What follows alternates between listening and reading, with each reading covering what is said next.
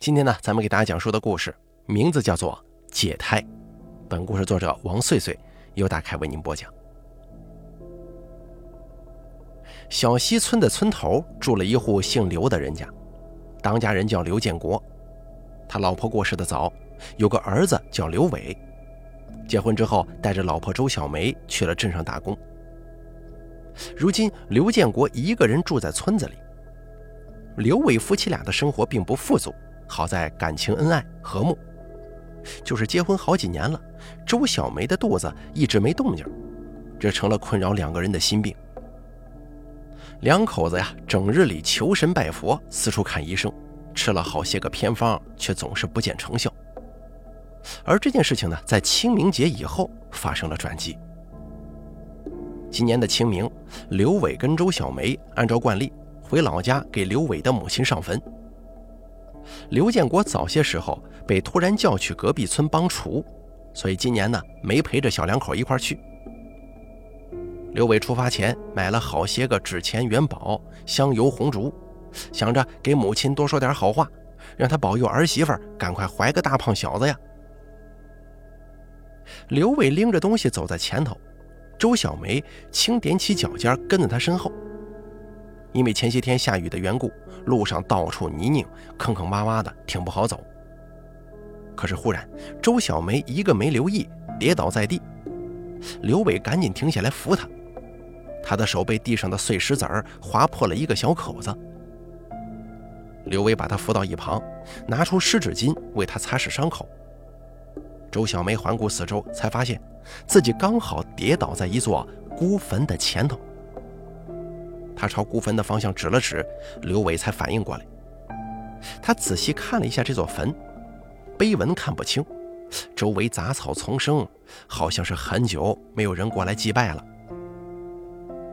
刘伟这个人啊，虽然小气贪财，但是心想，既然有缘停在这儿，索性也就拜拜吧，说不定做做好事能心想事成呢。于是小两口点燃蜡烛。又拿出一部分纸钱元宝，在这个孤坟前头就烧起来了。烧完之后，还磕了两个头，让墓主人保佑自己赶紧生个胖小子。给孤坟上完香之后，他们才朝着母亲的坟前走去。直到忙活完，时间都快中午了。他们赶去隔壁村找父亲刘建国一起吃午饭。饭后聊了些家常，待了俩小时，就坐村头的班车回了镇上。给孤坟上香的事儿，成了他们生活当中的一段小插曲，并没把这事儿放心上。平淡的日子一如往常，很快就接近端午节了。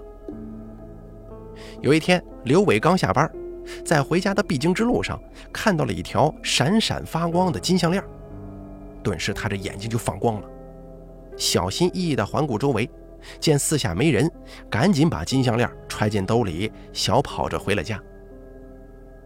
第二天一大早，刘伟出门找了个收黄金的，把这链子转手一卖，到手六千多呢。夜里，刘伟大包小包的拎回了家里，他把一沓百元钞票塞进周小梅的手中，低声说：“昨天那条金链子卖了六千多，收好了。”周小梅把钱藏进柜子里，接过刘伟手中的袋子，一一翻看，这钱呢，够咱们用好几个月的了，省着点儿。刘伟说：“意外之财嘛，多花点没事儿，我得多给你补一补。你看你都瘦成什么样了？”胡说，我身体好着呢。我寻思着多存一点儿，明年把咱爸接过来一块住啊。哎呀，咱爸一个人住惯了，他不会来的，你不用惦记这个事儿了。那那好歹给他多买点补品吧。我知道了，你看看我给你买的啊，有鸡鸭鱼肉，还有新鲜的水果呢，快尝尝。哎呀，你买太多了，净瞎花钱。他虽然嘴上责怪着，可心中早就乐开了花，脸上洋溢着幸福的笑容。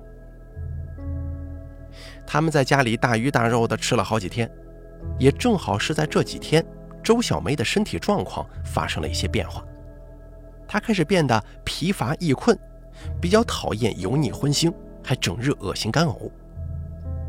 刘伟见状，赶紧带上她上医院。一检查，果不其然呢，怀孕了，孩子已经一个多月了。他赶紧把这个好消息告诉了父亲，还有岳父岳母，大家都沉浸在这个天大的喜讯当中。自打周小梅怀孕以后，岳母陈静就来到家中专门照顾她，整天好吃好喝的养着。刘伟下班之后总是急匆匆地往家里赶，再也不去跟朋友喝酒打牌了。周小梅怀孕三个月的时候，陈静跟刘伟陪着她做检查，一切检查结果都挺正常，就是打 B 超的时候啊，发现孩子偏大两周。医生开了一些维生素钙片，提醒她注意饮食，别的倒没说什么。时间过得很快，转眼就到了九月份。这天呢，刘伟下班之后去菜市场买了一些新鲜水果，在回家途中看到不远处的地上在闪着金光，走近一看，地上躺着一枚大金戒指。刘伟心想，这财运又来了，赶紧跑过去把戒指捡起来藏进口袋。他又联系了之前收黄金的那个贩子，把戒指倒手卖了三千块钱，揣着热乎乎的一叠钞票。他觉得一定是先前到处烧香拜佛起了作用了，才会让今年的日子过得这般顺心如意。见他拎着大包小包的回来，周小梅又开始责备他乱花钱。我不是跟你说了让你省着点吗？孩子生下来得花不少钱呢。陈静赶紧接过刘伟手中的袋子，转头训斥自家闺女：“你这孩子，现在该补就多补一点。”又不是你一个人吃，身在福中不知福啊！刘伟说：“瞧把你急的，我今天发财了。”陈静跟周小梅凑了过来，问道：“发什么财了？”“嘿，我又捡钱了。”说完，从怀中掏出钞票放在桌上，“数数吧，整整三千呢。”周小梅说：“你不会又捡到金子了吧？”刘伟笑而不语，得意的点了点头。陈静瞪大双眼，赶忙追问：“这怎么回事啊？你都是有宝宝的人了，违法乱纪的事儿咱可不能干呐。”周小梅挽着陈静的手臂，解释道：“妈，你误会了，这捡钱也不算是违法乱纪吧？他这是第二回捡着钱呢。”陈静半信半疑，摆了摆手，坐下来摘菜。哪有那么好的运气啊？到处捡钱呢。刘伟说：“妈，你还别不信，大概是今年求神拜佛起了作用吧，太顺了。怀上宝宝不说，这已经是第二次见到金子了。”陈静说：“你们也不是今年才开始求神拜佛的，怎么往年没有那么好的运气呢？”周小梅说：“这倒也是啊，咱们连续好几年都往庙里跑，怎么单单……”今年运气好上了，刘伟说：“也对呀，还记得咱们清明的时候上了一座无名坟吗？难道说是因为这个？”陈静赶忙问道：“什么无名坟呢？”周小梅解释：“妈，今年清明节给他妈上坟的时候，看见一座没有名字的孤坟，我们也上了炷香，看来果然好人有好报啊。”不过陈静皱了皱眉头说。我听老人们说，清明节可不能乱上坟呐，一不小心就容易被孤魂野鬼缠上。嗨，道听途说了，逗逗笑笑嘛，别当真。周小梅怀孕第四个月，照例去医院做产检，检查结果显示孩子的发育偏大了一个月，这让刘伟他们感到很诧异，就去找了医生。医生看完报告。只是说 B 超的估算结果不太准确，也许是他自己算错了末次月经时间，加上营养过剩引起的，叮嘱他回家注意饮食。周小梅听了医生的话，自己也犯了糊涂，或许真是自己把末次月经时间记错了。回家之后，周小梅开始有意识地控制饮食，每天蔬菜吃得多，荤腥吃得很少，太甜的水果也不吃。这让刘伟跟陈静很是心疼。陈晶劝他别听医生的，他们是危言耸听，还是得多吃肉才行，免得大人跟宝宝都受不了啊。但周小梅还是决定听从医生的建议，多吃蔬菜，少吃肉，免得孩子长太大，到时候顺产难受啊。而刘伟这个人呢，自从捡了金项链跟金戒指之后，就开始有意无意的在外头闲逛，想着再捡到一点金银首饰，那岂不美哉呀？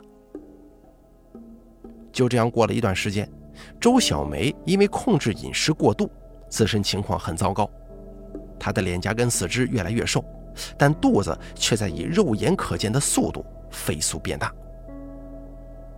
这天，刘伟下班回家。远远看见路上又闪烁一团金光。按照前两次的经验，他知道财运又来了。果不其然啊，他这回捡了个金锁。他照常将其变卖，换了将近一万块钱。夜里回到家，刘伟跟周小梅因为这笔飞来横财喜笑颜开，可陈静却隐隐有些担心上了。他总觉得这无缘无故的财来的不对劲儿。孩子也来的十分蹊跷，再加上女儿最近状态不好，联想到他们之前说过清明节上坟的事儿，他越发感到担心。也是从那天开始，刘伟也不好好上班了，工作上常常犯错，一上班就盯着钟盼下班，一下班总是第一个出门，然后跑去街上溜达，一直游荡到天黑才回家。而刘伟的变化被老板看在眼中。老板委婉地提醒了他几次，他非但没收敛，反而变本加厉。老板最后警告他，如果再这样，就让他卷铺盖卷滚蛋。他这才稍稍收心呢。到了怀孕第五个月的时候，陈静陪着周小梅去做产检，检查结果显示，孩子已经接近七个月大了。这个结果让所有人都愣在原地。产科医生看了报告。又看了一下已经中度营养不良的周小梅，急忙把产科主任给喊了过来。主任看完周小梅之前所有的检查结果，又看了看这回的 B 超单，孩子除了偏大两个月之外，并没有任何问题。孩子明显是吸收了周小梅大部分的营养。医生开了很多单子，让周小梅做了各种检查，发现她除了营养不良之外，也没什么其他问题。由于医生们都没有办法判断孩子疯长的原因，只能让她后面半个月来复查一回。孩子足月了就剖腹产吧，以免威胁到产妇的安全。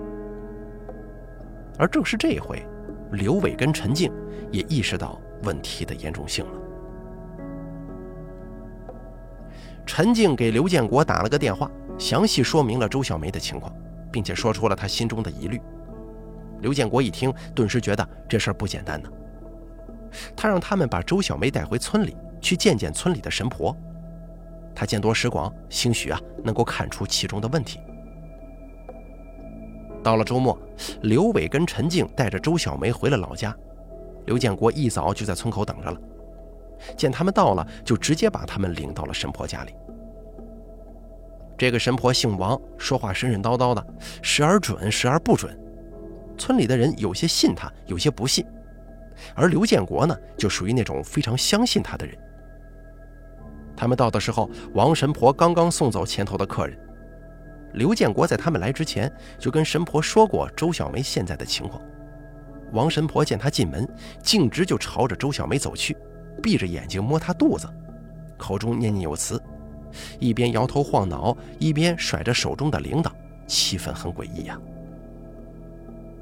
众人睁大眼睛，闭着嘴站在一旁，大气也不敢喘一声。约莫过了一分钟，王神婆睁眼，大惊失色。他瘪着眉头，绕着周小梅走了两圈，上下打量，一边望着刘建国摇头叹气，一边厉声讯问：“哪里招惹的脏东西啊？啊！赶紧把她怀孕前后遇到的怪事儿，通通跟我说。”刘伟想了想。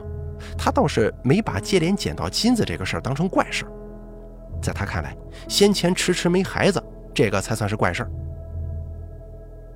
陈静抢话说：“脏东西，会不会跟他们清明节的时候上了一座无名坟有关吗？”刘伟说：“但我们一家也是从那儿开始转运的呀。”陈静说：“我就觉得他们小两口不停的捡金子这个事儿不对劲儿，还有孩子。”先前那么多年一直没怀上，怎么突然就有了？刘伟说：“妈，也没一直捡呢，不就捡了三回吗？孩子这事儿是水到渠成。”刘建国忧心忡忡地责怪：“傻孩子，你也不想想，天下哪有白掉的馅饼啊？”陈静说：“就是啊，怎么别人捡不到，就你天天捡金子？”王神婆听完他们的争辩，朝地上吐了口口水。众人见他这个举动，赶忙收声。神婆转头对着刘伟夫妇劈头盖脸一顿骂：“蠢货呀！无主孤坟怎么能乱上呢？啊，地上的黄金怎敢乱捡呢？”刘建国问：“神婆呀，这什么意思？眼下该怎么办呢？”王神婆说。你们以为好心好意给他一顿吃喝，他就会保佑你呀？啊，那坟堆里的破落鬼是赖上你们一家人了。你捡的金子是他在跟你做交易呀？做做什么交易啊？借胎，他在花钱买胎生子。什么？众人听完，双腿发软，面如土色，都纷纷转过头看着周小梅的肚子。他们被这话吓得不轻。周小梅更是被吓得脸色苍白，差点一屁股跌坐在地。众人赶紧把她扶到凳子上坐下。刘伟瞪大了双眼，喃喃自语地说：“这这怎么可能啊？”陈静上前拽着神婆的手臂，让她赶快想想办法。刘建国也不停地在旁附和。王神婆喝了口茶定神，背着手在屋子里来回踱步。不好办呐。银钱交易，你既然拿了他的金子，就是同意跟他做生意，理应完成交易。如果你中途反悔的话，恐怕要遭到更严厉的报复呀。他看了看周小梅，继续说：“若是生下这个孩子，不仅会出大祸，恐怕大人也保不住的。”刘伟自打嘴巴，哀求道：“都怪我贪财，神婆，你行行好，救救我们吧。”王神婆扶起刘伟，说道：“这样吧，你们赶紧去那坟头上点一把火，吓唬吓唬他，然后把捡到的金子变卖成钱，折合成等价物烧给他，看看能不能平息他的怨气。顺便查清那座孤坟到底是谁家的，给他找到主家。”众人道过谢之后，就赶快离开了。刘建国去那孤坟的坟头上放了把火，吓唬他，让他不要再来纠缠。陈静带着周小梅回家休息，刘伟则赶紧跑去银行取钱，凑齐了之前买金子的钱，然后把这笔钱拿去买了等价的烟酒，带回村里，在那孤坟前就烧掉了。当大家以为事情就这么过去的时候，周小梅的状态并没好转，反而越发严重，她的肚子变得更大了。等到六个月再去医院打 B 超的时候，这孩子已经发育的快足月了。他的产检医生跟主任也都被吓坏了。以孩子的生长速度来看，周小梅这是随时可能会生产。医生建议周小梅住院待产，但是他们拒绝了。刘伟跟陈静知道，一定是先前的事儿没有完全解决，他们赶紧把周小梅带回了老家去见王神婆。到了神婆家里，王神婆看周小梅整个人都瘦脱了相。说话气若游丝，已经没有半分精气神了。他叹了口气，无奈地说：“这个孩子怕是不能保了，恶鬼借胎生子，生下来必成大患。”他停顿了一下，说道：“那墓主人生前是村里的混子，一辈子无儿无女，无亲无故。他的坟是村里老一辈的善人出资修的。你们去找他求保佑怀上孩子，这正是戳中了他的痛处啊！”现在啊，你们只能立马带着他去引产落胎。这个孩子在不停地吸收产妇的营养，万不能让孩子足月临盆，否则大人就保不住了。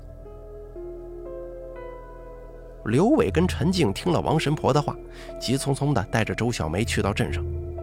经人介绍，他们才找到一个无照经营的小诊所。这个月份的孩子想要引产，去正规医院是不行的，只能去这种诊所。诊所的医生看孩子月份那么大，跟产妇和家人一再进行确认，并签下各种同意书，才敢给他吃药做引产手术。陈静跟刘伟守在手术室外，听着里面此起彼伏的尖叫声，心悬到了嗓子眼上。周小梅吃过药，打完针，肚子开始隐隐作痛，鲜血从腿缝里流了出来。紧接着，她感到一阵剧痛袭来，她紧紧攥着拳头，嘴唇咬出了血痕，发出阵阵撕心裂肺的惨叫。周小梅在手术室里受了好大一番罪，体力渐渐不支。大约熬了有四五个钟头，她才终于把胎儿生了下来，为此几乎丧命啊！助产士跟医生率先看到了胎儿的脸，一瞬间，他们的脸色都被吓得铁青铁青的。虽然生下来的是个死胎，但是他的眼睛睁得很大，面目狰狞恐怖，竟然越看越不像人脸，吓得医生赶紧把手中的胎儿扔进了垃圾袋。依着家属手术前的交代，他们把死胎包好还给了家属。事后，刘伟跟刘建国按照王神婆的吩咐，把胎儿带到一片荒地里，准备点火烧掉。正当刘伟掏出打火机的时候，装死胎的袋子微微动了一下，并且里面还发出了窸窸窣窣的声响。刘伟被吓得扔掉火机，转身躲在了身旁的大树后面。他举起手，哆哆嗦嗦地指了指袋子：“爸，里面好像有声音啊！”刘建国也听见了。他咽了咽口水，强压恐惧走上前，慢慢伸手，打开袋子看了一眼。那一瞬间，他被吓得倒退两步，踉跄一下扑倒在地。那死胎竟然睁着血乎乎的眼睛，吸着手指，还发出阵阵婴儿的啼哭声。刘建国说：“那怪物活了，爸，现在该怎么办呢？”不行，神婆说一定得烧死他，不然后患无穷啊。他重新鼓足勇气走到胎儿旁边，拿起打火机，把酒精倒进袋子里。他又看了一眼那个胎儿，只见他正眼泪汪汪地盯着他，似乎在哀求，嘴里还发出婴儿咿咿呀呀的叫喊声。刘建国突然有些于心不忍了，他想起了神婆的话，据说怪物擅长蛊惑人心，于是他一咬牙，点燃了袋子跟周围的易燃物。伴随着一阵悲鸣，那个袋子很快化为了灰烬。他们把骨灰埋在了那座孤坟前面，也算是结束了跟他的这场恩怨。从那以后，周小梅的身体逐渐康复，日子又回归了平淡。正是经此一事，刘伟两口子也不再祈求生儿育女。虽然膝下无子是一种遗憾，但现如今呢，他们觉得一切。还是顺其自然的好啊！好了，借胎的故事咱们就说到这儿了，感谢您的收听。本故事作者王穗穗由大凯为您播讲。